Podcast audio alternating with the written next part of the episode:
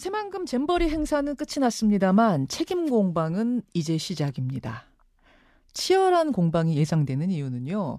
대회 유치를 신청하고 부지로 선정되고 실제로 열린 곳은 전북도고 집행위원장은 민주당 출신 전북도 지사입니다. 하지만 대회 조직위원장은 여성가족부 장관이 맡았죠. 시기상으로 봐도 그렇습니다. 한국 내의 최종 후보지로 새만금이 선정이 된 건 박근혜 정부 때고요. 세계대회 유치에 성공한 건 문재인 정부 때고 대회가 실제로 열린 건 윤석열 정부죠. 그러다 보니까 전 정권, 현 정권, 중앙부처, 지자체 모두 얽혀 있습니다. 아마 성공했으면 서로 공을 내세웠을 텐데 에, 실패하자 지금은 서로 책임을 떠넘기고 있는 실정입니다. 오늘은요 국회 행안위에서 현안 질의가 예정이 돼 있는데 이분의 출석을 놓고 여야가 대치 중입니다. 전북도지사 김관영 지사 지금부터 직접 만나보지요. 아, 김관영 지사님 나와 계십니까? 네, 안녕하세요. 김관영입니다. 예, 오늘 국회 현안 질의 출석하시나요?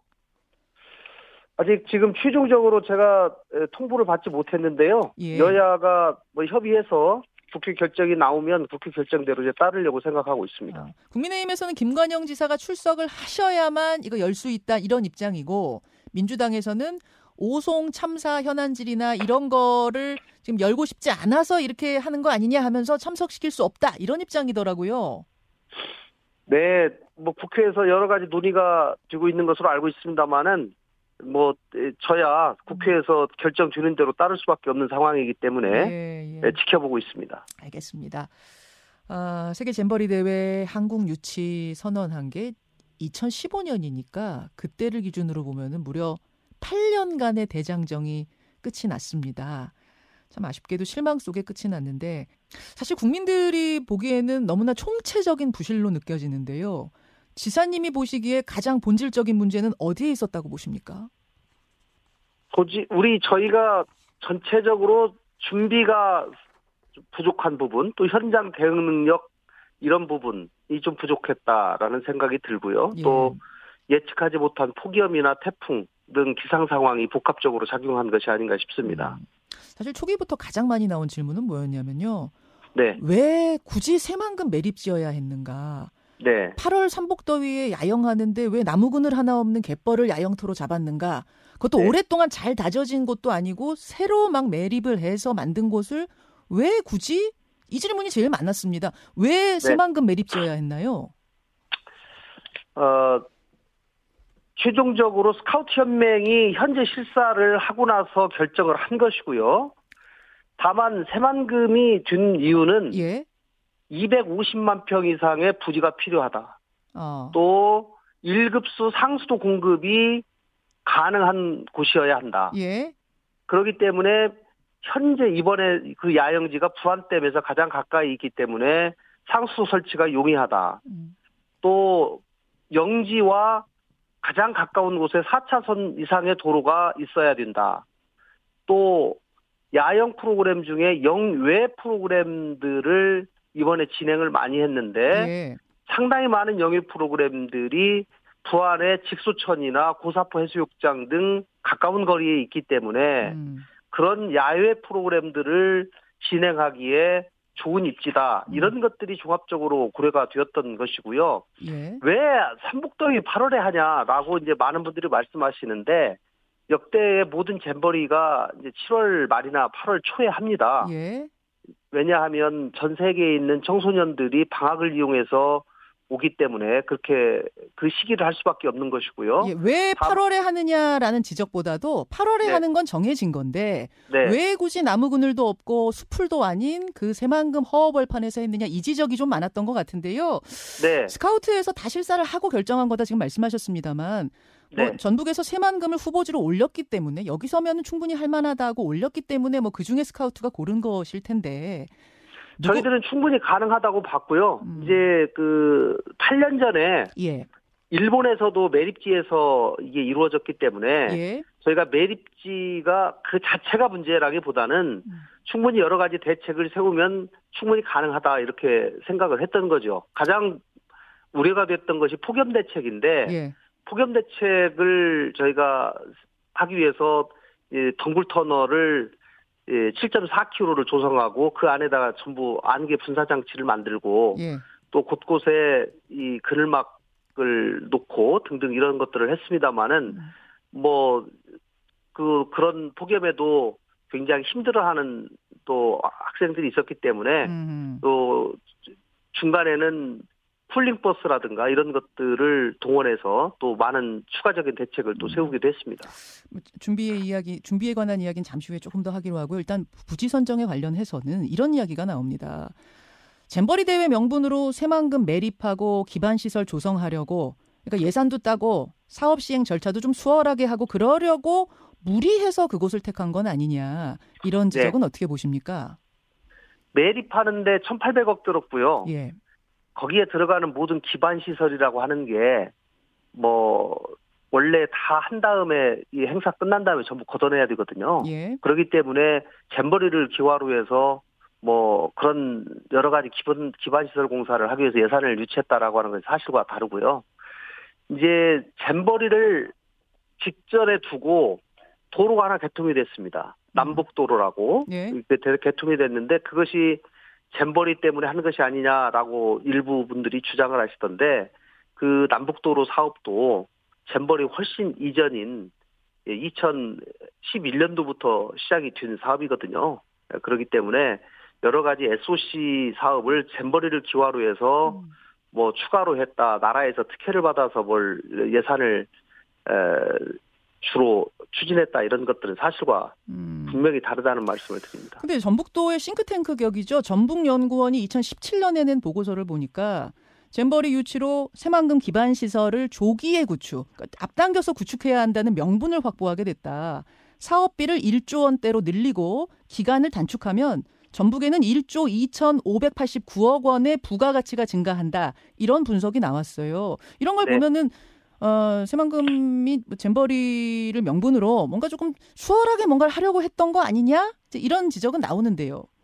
뭐 그거는 이 국제대회를 주최하는 지자체 입장에서는 국제대회를 좀 선전하고 홍보하고 최대한 활용하고자 하는 것이 또 인지상정이기 때문에 그런 여러 가지 주장 또 희망사항들을 적은 것이라고 저는 생각합니다. 물론 지역이 국제행사 유치해서 지역 발전 도모하겠다는 의도 자체가 나쁜 건 전혀 아니죠. 아닌데 이렇게 실패로 끝났을 때는 혹독한 진책을 받을 수밖에 없다는 점도 알고 계시겠죠. 제가요, 예. 이꼭 전, 이, 이 방송을 청취하는 여러분들 꼭 좀 드리고 싶은 말씀은, 예. 이제 잼버리가 물론 많은 문제가 있는 건 사실이고 제가 사과도 드립니다만은 음.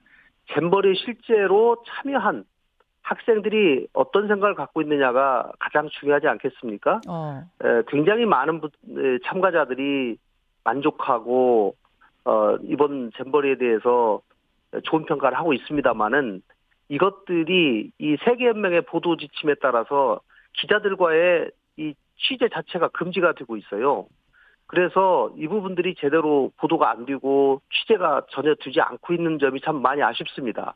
다만 이 이분들이 주로 학생들이 겪는 어려움이나 이런 것들이 네. SS, SNS나 또 부모에게 보내는 이 여러 가지 불만 사항들을 위주로 네. 이 보도가 되고 이러다 보니까 굉장히 더 큰 문제가 있는 것처럼 에, 또 오해가 있는 것도 또 사실이고요. 아 SNS를 통해서 그 대원들이 막 알려가지고 저 문제가 커졌다 이렇게 보세요? 어, 저는 그런 부분도 분명히 있다고 생각합니다. 왜냐하면 어... 이 야영이라는 것이요. 예. 기본적으로 잼버리 대회에 우리 국민들이 지금 가졌던 관심에 10분의 1만 전에 가졌어도 굉장히 이런 많은 문제들이 예방돼 있을 수 있다고 생각하는데요. 어, 그러나 이 대원들이 자기 스스로 야영을 하면서 여러 가지 활동을 하는 과정에서 네. 초반에는 아무래도 과거에 잼버리에 많이 참여한 사람들의 입장은 예. 초반에는 좀 여러 가지로 시스템이 완비가 안 돼 있지만 중간중간에 이렇게 자리를 잡아가면서 잘 된다 라고 어. 하는 생각을 잼버리에 참가한 사 오래 참가한 사람들은 가지고 있지만 예?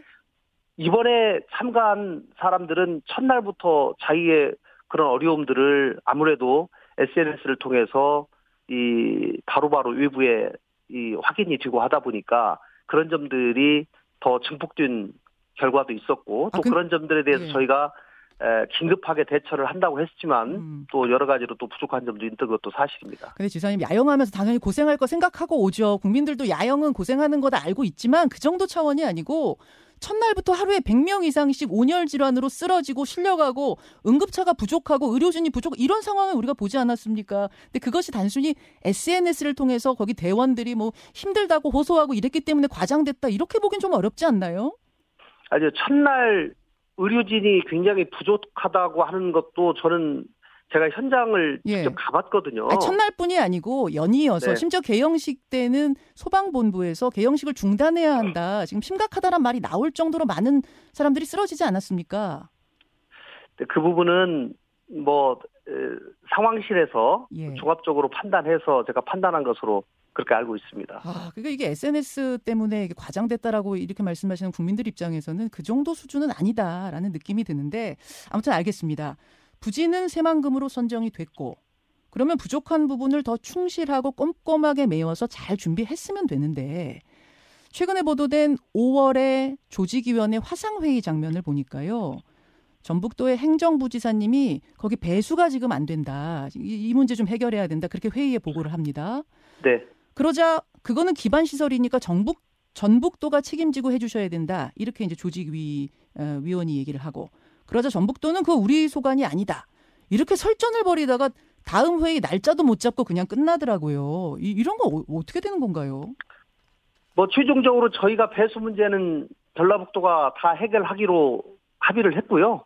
그리고 그 이후에 긴급 배수 대책을 세워서 배수에 관한 문제는 저희가 완벽하게 해결을 했습니다. 아, 아니 저는 이 화상회의 장면을 보면서 이게 지금 불과 3개월 전 화상회의인데 조직위원회 회의인데 조직위 안에서 계속해서 이렇게 전북도와 중앙 조직위가 마치 어, 핑퐁, 핑퐁 게임 하듯이 서로 좀 책임을 떠넘기고 흐지부지 되고 좀 이렇게 끝까지 미뤄지고 이런 것들이 많았는가 의문이 들더라고요. 어땠습니까?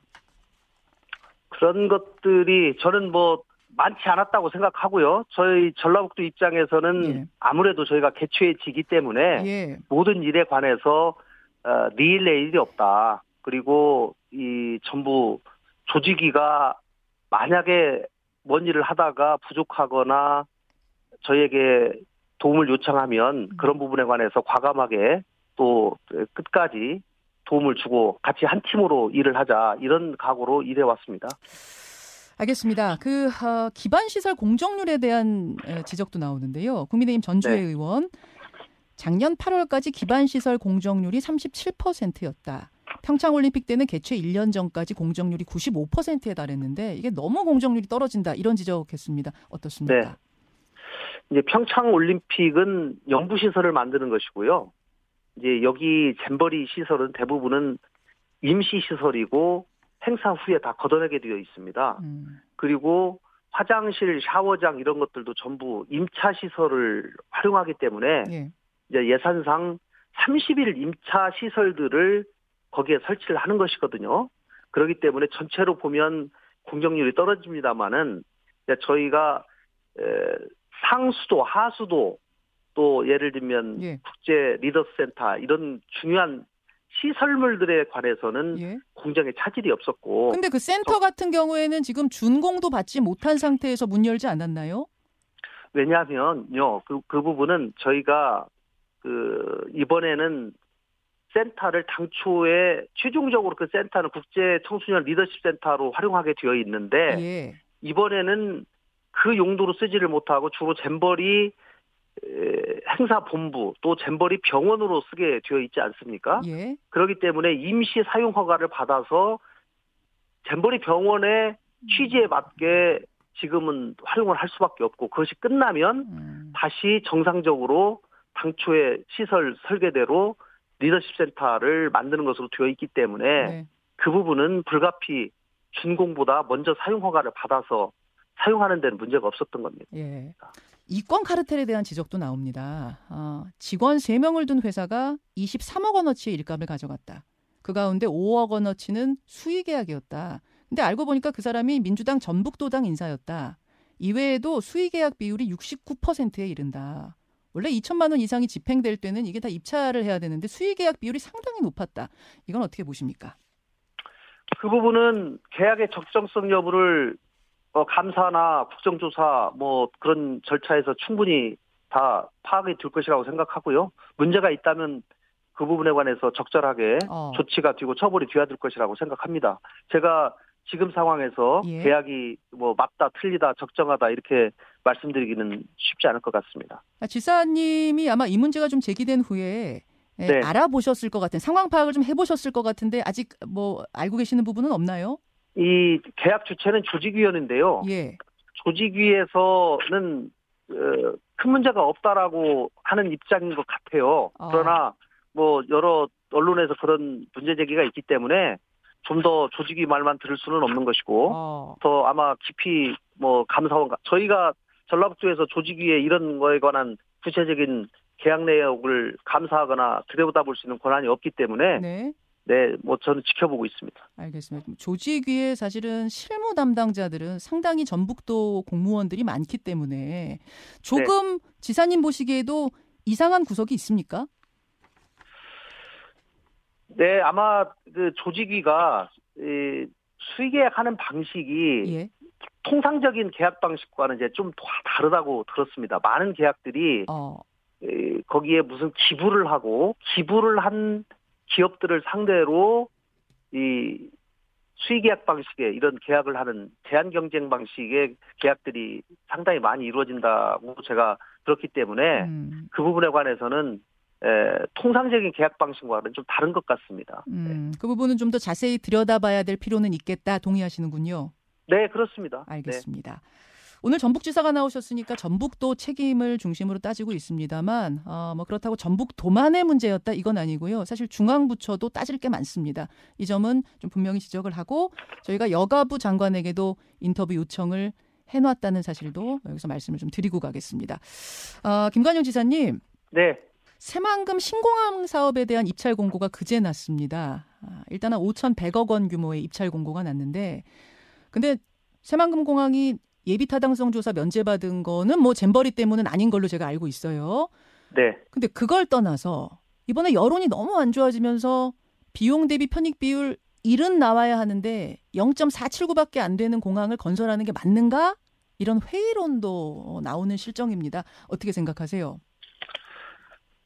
신공항은 저는 아, 새만금 전체의 개발을 위해서 꼭 필요하다고 생각을 하고요. 다만 BC 분석이 안 나온 것은 에, 신공항의 이용자들이 이제 부족할 것이다라고 하는 우려 때문 아니겠습니까? 그렇죠. 러나 최근에 2차 전지 특화 단지로 지정이 되고 굉장히 많은 기업들이 들어오기 오고 있기 때문에 지금쯤은 저는 BC 분석을 해도 충분히 1 이상이 나올 것이라고 생각을 합니다만은 어, 특히 새만금 신공항에 관해서는 예? 아, 이미 오래전부터 계획에 따라서 정상적인 일정에 따라서 진행되는 것이고 그것이 잼버리의 에, 성패에 저는 좌우되어서는 안 된다고 생각합니다. 사실 15개 지역 공항 중에 지금 저 11개 공항이 손실을 보고 있는 실정이어가지고 아, 뭐 새만금뿐만 아니라 다른 공항에 대해서도 이게 건설 여부를 놓고 좀 논란이 있습니다. 이 편익 비율, 비용 대비 편익 비율, B 씨가 1이 안 나오면 그러면은 멈춘다는 것에 대해선 동의하세요? 어, 기본적으로 그게 나라의 원칙이니까요. 그러나 때때로 뭐 가덕도 신공항이라든가 TK 신공항이라든가 뭐 곳곳에 많은 신공항들이 정치적 이해관계에 따라서 달라지고 있습니다만은 예. 에, 지난번에 새만금 신공항의 경우에는 국가 균형 발전 차원에서 각 지역별로 두 개씩 예타 면제하는 사업에 저희가 이 전라북도 도민들의 간절한 마음을 담아서 예타가 당시에 면제된 것으로 저는 이해하고 있습니다. 예, 예. 아, 그러니까 일단 1이 넘을 것이다. B 씨가 1이 넘을 것이라는 걸 확신한다는 말씀이시고. 저는 지금 아마 BC 분석을 하면 1 이상 나올 거라고 어. 저는 생각합니다. 새만금 현장에 한번 와 보시면 그 어, 우려가 기후라는 것을 아시게 될 겁니다. 새만금의 전체가 1억 2천만 평이거든요. 예, 예. 그리고 여기에 공항이 있지 않으면 앞으로 뭐 기업 유치라든가 그다음에 식품 허브라든가 여러 가지 기능을 하는데 공항이 반드시 필수적이다. 공항 항만 어. 철도 소위 tri-port가 여기에 집중이 된다면 전북의 문제가 아니라 대한민국의 기회 지역으로서 어, 제대로 기능할 것이다라고 하는 것을 이해하게 될 것입니다. 그 부분에 대해서 뭐 확신을 가지고 계시네요. 알겠습니다. 지금 민주당에서는 대통령 사과 국무총리 사퇴 국정조사를 요구하고 있는데 아, 여당에서는 김관영 지사의 사퇴를 요구하는 목소리도 있습니다. 아, 답변을 주시겠습니까? 네, 뭐 저는 이제 정치권이 무책임한 정쟁을 할 것이 아니라 대안을 가지고 진실을 밝히고 교훈을 찾는 일에 좀 집중해야 된다고 생각합니다. 네, 그렇기 때문에 저도 앞으로 저부터 어, 내부 감사를 통해서 의혹이 제기된 부분에 대해서 진실을 밝히려고 생각하고 있고요. 어, 사퇴할 일이 아니다 그렇게 보신다는 말씀일까요? 이 국힘의 정치 공세에 제가 응할 이유는 없다고 생각합니다. 어, 예.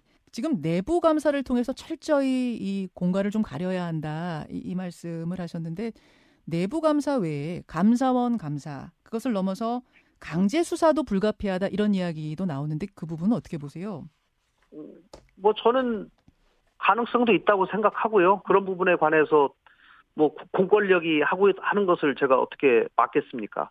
그러나 그런 모든 감사원 감사라든가 강제 수사라든가 하는 것들이 뭐 특정인의 표적을 두고 처벌을 하기 위한 것이라기보다는 진실을 밝히는 것이 먼저다. 그리고 업무 분장 또 실제로 한 일에 관해서 정확한 분석을 해서 예. 책임 있는 사람에 대해서는 그에 합당한 엄격한 책임을 물어야 된다 이렇게 생각합니다. 알겠습니다. 예, 여기까지 오늘 말씀을 듣고요. 여가부 장관 인터뷰도 저희가 조만간 준비를 하겠다는 말씀도 전하겠습니다. 김관영 지사님 오늘 고맙습니다. 네, 감사합니다. 예, 김관영 전북도 지사였습니다. 김현정의 뉴스쇼는 시청자 여러분의 참여를 기다립니다. 구독과 좋아요, 댓글 잊지 않으셨죠? 알림 설정을 해두시면 평일 아침 7시 20분 실시간 라이브도 참여하실 수 있습니다.